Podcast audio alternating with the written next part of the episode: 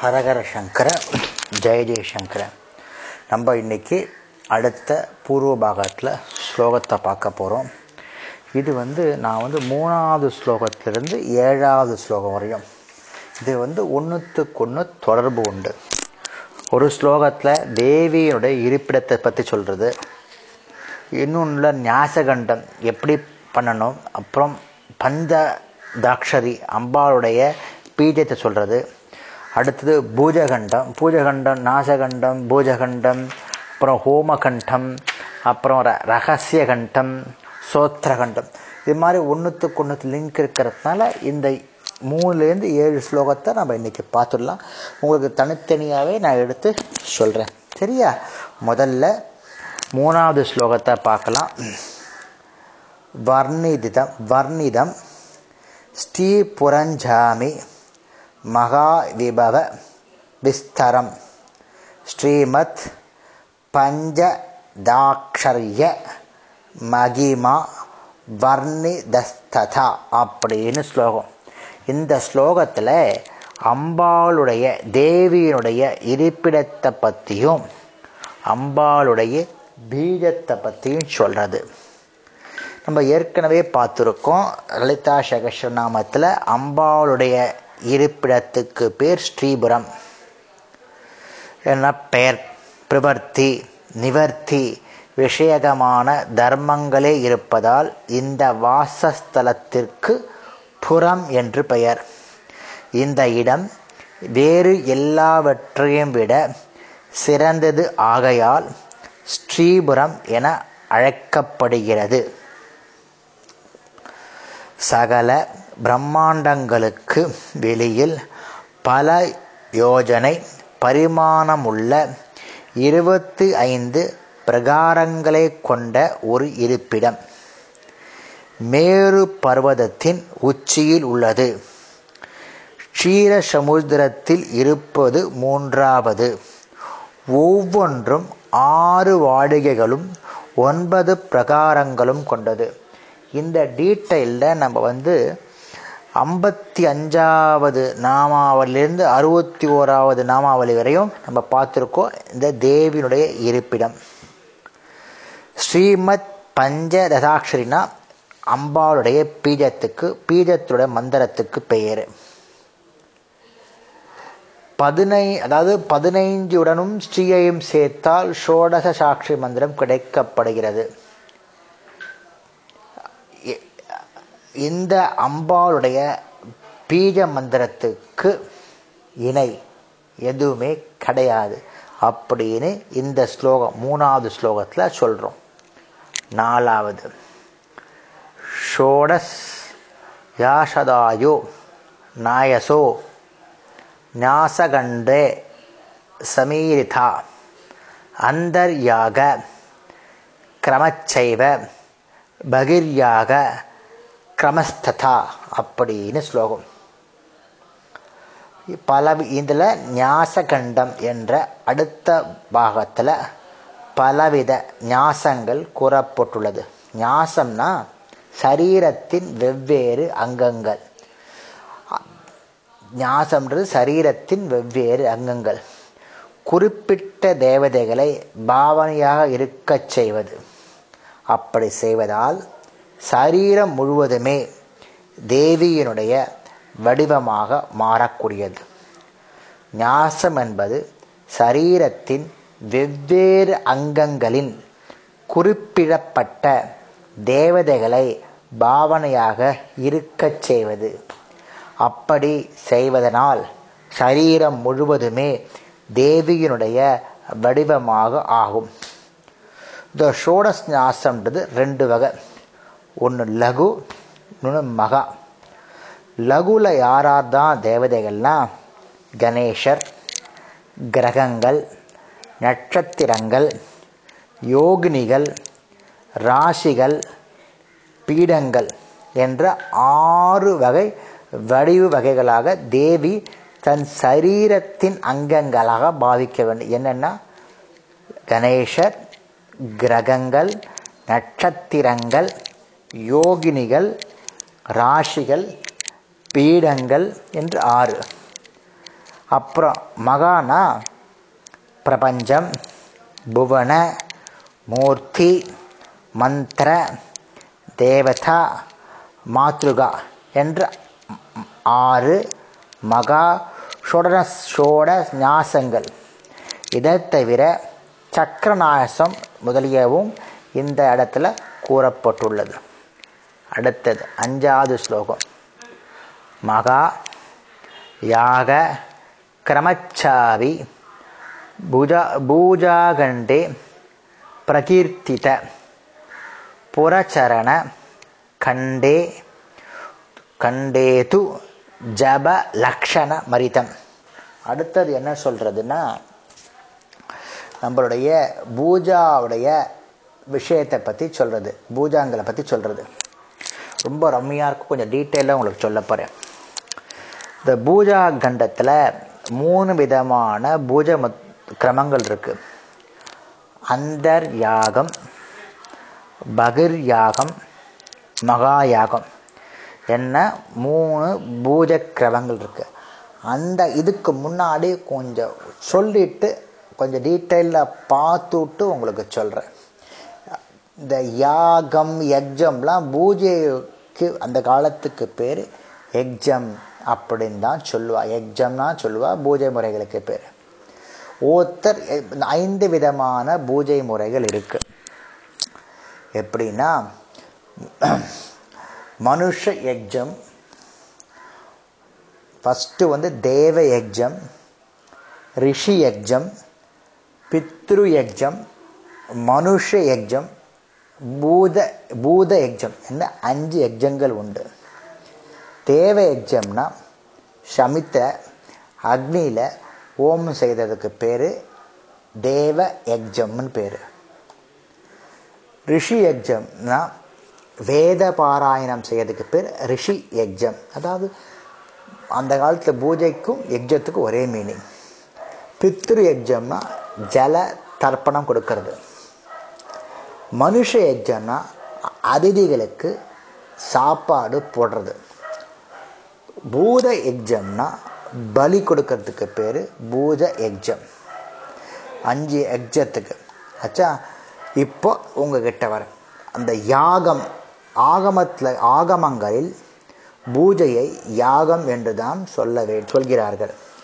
அந்தர் யாகம்னா என்ன? பகிர் யாகம்னா என்ன? மகா யாகம்னா இப்போ மெயின் இதுக்கு வந்திருக்கும். அந்தர் யாகம் என்பது நம்மளுடைய இருதய கமலத்தில் தியான ரூபத்தில் எந்த விதமான திரவியங்கள் இன்றி பகவானை அம்பாளை பூஜிப்பது. இதுக்கு பேர் அந்தர் யாகம். நம்மளோட இதய கமதத்தில் தியான ரூபத்தில் எந்த விதமான திரவியங்கள் இன்றி மனதினாலேயே தேவியை வழிபடுவதற்கு பெயர் அந்தர் யாகம் பகிர் யாகம்னா லிங்கத்திலோ உருவத்திலோ மூர்த்தத்திலோ விக்கிரகத்திலோ பூஜை செய்வது. அதுக்கு பேர் பகிர் யாகம் பகிர் யாகம் உருவ வழிபாடுக்கு பேர் பகிர் யாகம்னு பேர். புரிஞ்சுதா?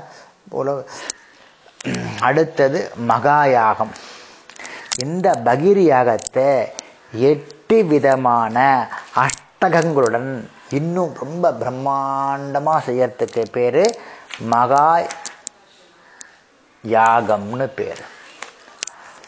ஆறாவது ஸ்லோகம். ஹோமகண்டே திவ்யா தியா புரோக்தா ஹோமத்ரவ்ய சக்கரமக. சக்கரராஜஸ் ராஜஸ்ய வித்யாயா ஸ்ரீ தேவ்யா தேசிகாத்மனோ அப்படின்னு. ஓமகண்டத்திலையும் ஓமங்களில் பற்றியும் இந்த ஸ்லோகம் சொல்கிறது ஓமகண்டத்தில் ஓமங்களை பற்றியும் அவற்றிற்கு உபயோகப்படும் திரவியங்கள் செயல்முறைகள் சூத்திரங்கள் அதை பற்றி இந்த ஹோமகண்டத்தில் சொல்கிறது புறச்சரண கண்டத்தில் ஜபம் செய்யக்கூடிய முறைகள் அவற்றை சித்தி செய்து கொள்வது குறிப்பிடுறது. குருவிடம் இருந்து ஞாபகம் வச்சு எல்லா இடத்துலையுமே குரு தான் சொல்லிருக்கா குருவிடமிருந்து மந்திர உபதேசம் ஆனவுடன் மந்திரத்தின் அச்சரங்களின் எண்ணிக்கைப்படி அத்தனை லட்சம் தடவை ஜபம் செய்து. ஒரு குருது கிட்ட மந்திரோபதேசம் ஆன உடனே அந்த மந்திர அக்ஷரங்களை எண்ணிக்கையின்படி ஒரு லட்சம் தடவை ஜபம் செய்து அதில் ஒரு பங்கு எண்ணிக்கையை ஹோமம் செய்து அதில் பத்தில் ஒரு பங்கு எண்ணிக்கை ஹோமம் செய்து அதில் பத்தில் ஒரு பங்கையே பிராமண போஜனம் செய்து அதில் பத்தில் ஒரு பங்கை தர்ப்பணம் செய்து அதில் பத்தில் ஒரு பங்கை மாஜனம் என ஐந்து அங்கங்கள் கொண்டது புறச்சரணம். இந்த புறச்சரணம் எப்படி அப்படி? இதை வந்து குரு அருளினால் மந்திர இந்த அப்படி பண்ணால் மந்திர சக்தி நமக்கு கிடைக்கும். திருப்பி சொல்கிறேன் மந்திர உபதேசம் குருவிடம் பெற்றுக்கொண்டு அதை லட்சம் தடவை தபம் செய்து அதில் பத்தில் ஒரு பங்கு எண்ணிக்கை ஹோமம் செய்து. ஒரு லட்சத்தில் ஒன் டென்த் ஹோமம் செஞ்சு அந்த ஒன் டென்த்தில் இன்னொரு ஒன் டென்த்தை பீப்புள் பிராமண போஜனம் வேக வச்சு அதில் ஒரு பத்தில் ஒரு பங்கை தர்ப்பணம் செய்து அதில் ஒரு பத்தில் ஒரு பங்கை மார்ஜனம் செய்து ஐந்து அங்கங்கள். மார்ஜனம்னா புரோக்ஷணம் குளிக்கிறது. இந்த சொல்ல ஆபோ இஷ்டோ மயோபவா சொல்கிறேன் அது மாதிரி புரோக்ஷணத்துக்கு பேர் மார்ஜனம் பண்ணுறேன் அப்புறம் ஸ்நானம் பண்ணுறது இந்த ஸ்தானத்தை பற்றி நம்ம ஆச்சாரியல் மகாபரிவா நிறைய எழுதியிருக்கா. அதை பற்றி உங்களுக்கு சொல்கிறேன் இன்னும் இந்த பகுதி முடிஞ்ச உடனேயோ இல்லை எப்போ டைம் கிடைக்காச்சோ இந்த புரோட்சணனம் என்ன ஸ்நானம்னா என்ன அப்படின்றத உங்களுக்கு சொல்கிறேன் சரியா? இது வந்து ஆறாவது ஸ்லோகம். ஏழாவது ஸ்லோகம். ரஷ்யகண்டே தாதாமியம் பரஸ்பர முதீரிதம். சோத்ரகண்டே பகுவிதா. சுதுதய பரிகீர்த்திதா அப்படின்னு வருது. இதில் ரெண்டு விதமான கண்டம் வருது. ஒன்று ரகசிய ரகசிய கண்டம் இன்னொன்று வந்து ஸ்தோத்திர கண்டம். ரகசிய கண்டம் அதாவது லலிதா சகசிரநாமத்தில் சில விஷயங்கள் நேரடியாகவும் சில விஷயங்கள் தத்துவங்களாகவும் சில விஷயங்கள் ரகசியமாகவும் காப்பாற்றப்படுகிறது. இந்த ரகசிய கண்டத்தில் ஸ்ரீ சக்கரம் மந்தரம் குரு தேவத்தை உபாசகன் யார் செய்கிறானோ இப்போ ஐந்திற்கும் தாதத்மயம் அதாவது பேதம் இல்லை என்று குறிப்பிடுறது ரகசிய கண்டத்தில் அப்புறம் சோஸ்திர கண்டம் இது கொஞ்சம் விளக்கமாக சொல்கிறேன் இந்த சோஸ்திர கண்டத்தில் பலவிதமான சோஸ்திரங்களின் பஞ்சமே ஸ்தவராஜனம் சொல்லப்பட்டுள்ளது. எக்ஸாம்பிள் சொல்கிறேன் இந்த சோஸ்திரகண்டம் பல பிரிவுகளை கொண்டிருக்கு. இந்த சோஸ்திரகண்டத்தில் முக்கியமாக அமைஞ்சிருக்கிறது இந்த லலிதா சகசிரநாமம் என்ன அப்படின்னா சகசிரநாமம் அமைய வேண்டுமென்றால் ஆயிரம் பெயர்களை முதலில் தேர்வு செய்ய வேண்டும். அவை அந்தந்த தெய்வத்தின் புகழை கூற வேண்டும். கரெக்டாக இது சோத்திரம். அவற்றை இலக்கணப்படி மரபுப்படி சோத்திரமாக்க வேண்டும். அப்படி சோத்திரமாக ஆனது தந்த சென்னும் சந்தம் அல்லது செயல் தன்மையால் மாறாமல் அமைய வேண்டும். ஃபஸ்ட்டு நாமாவளி அப்புறம் சோத்திரம் சந்தம் மாறக்கூடாது. ஒரு ஸ்தோத்திரம் நாளில் ஒரு ஸ்லோகம் வந்து ரெண்டு லைன் இன்னொரு ஸ்லோகம் அஞ்சு லைன். ஒரு ஸ்லோகத்தில் முப்பத்தி ரெண்டு எழுத்துக்கள் இன்னொரு ஸ்லோகம் அறுபத்தி நாலு அப்படிலாம் மாறக்கூடாது. சந்தமும் சதஸும் கரெக்டாக இருக்கணும். உதாரணமாக நான் சொல்கிறேன் உதாரணமாக லலிதா சகசர நாமத்தில் முதல் மூணு ஸ்லோகத்தை எடுத்துக்க. மூணு நாமாவளி. ஸ்ரீ மாத்ரே நமகா. ஸ்ரீ மகாராஜ்யை நமகா. ஸ்ரீமத் சிம்மாசனேஸ்வராய நமகா. இது மூன்று நாமாவளிகள். இந்த மேற்கு அதாவது சொன்ன அந்த நாமாக்கள் சோஸ்திரமாக மாற்ற வேண்டும். ஸ்ரீ மாதா ஸ்ரீ மகாராஜ ஸ்ரீமத் சிம்மாசனேஸ்வரி கரெக்டாக ஸ்லோகம் ஃபஸ்ட்ல இருந்து இப்படி சோத்திரமாக மாற்றப்பட்டது எவ்விதத்திலும் சந்தங்களில் மாறாமல் அமைஞ்சிருக்கு. ஒரே மாதிரி இருக்கா? அதுபோல மாற்றப்பட்ட சோஸ்திரத்திலிருந்து திருப்பி நாமாவளியாக மறுபடியும் பிரிக்க ஏதுவாக முதல்ல நாமாவளி அதுக்கப்புறம் ஸ்லோகம். அந்த ஸ்லோகத்தின்னு திருப்பி பிரிக்கச்சு கரெக்டாக இருக்கணும். சில சகசிரநாமத்தில் சோஸ்திரனத்துள் சந்தங்களும் செய்யில் தன்மைக்கு ஏற்ப அமைய வேண்டி சில அர்த்தமற்ற சப்தங்களை சேர்த்திருப்பாங்க. அவை நாமாவளியாக மாற்றப்படும் பொழுது அர்த்தமற்ற சப்தங்கள் ஏற்படும். ஏற்கனவே சொன்ன மாதிரி இந்த இடத்துல லலிதா சகசிரநாமத்தில் அர்த்தமற்ற சப்தங்கள் எங்கேயுமே கிடையாது நாமாவளிலையும் வராது. சோத்திரங்கள் எழுதுறச்ச இருக்கக்கூடிய சந்தங்கள் தான் பிரிக்கிறச்ச நாமாவளியாக கிடைக்கிறது. அடிஷனாக வார்த்தையோ இல்லை டெலிஷனாக வார்த்தையோ இந்த சகஸ்திரநாம சோஸ்திரத்தில் இல்லை. அதனால தான் லலிதா சகஸ்திரநாமம் ஸ்லோகத்திலேயே சக்தியான ஒன்று.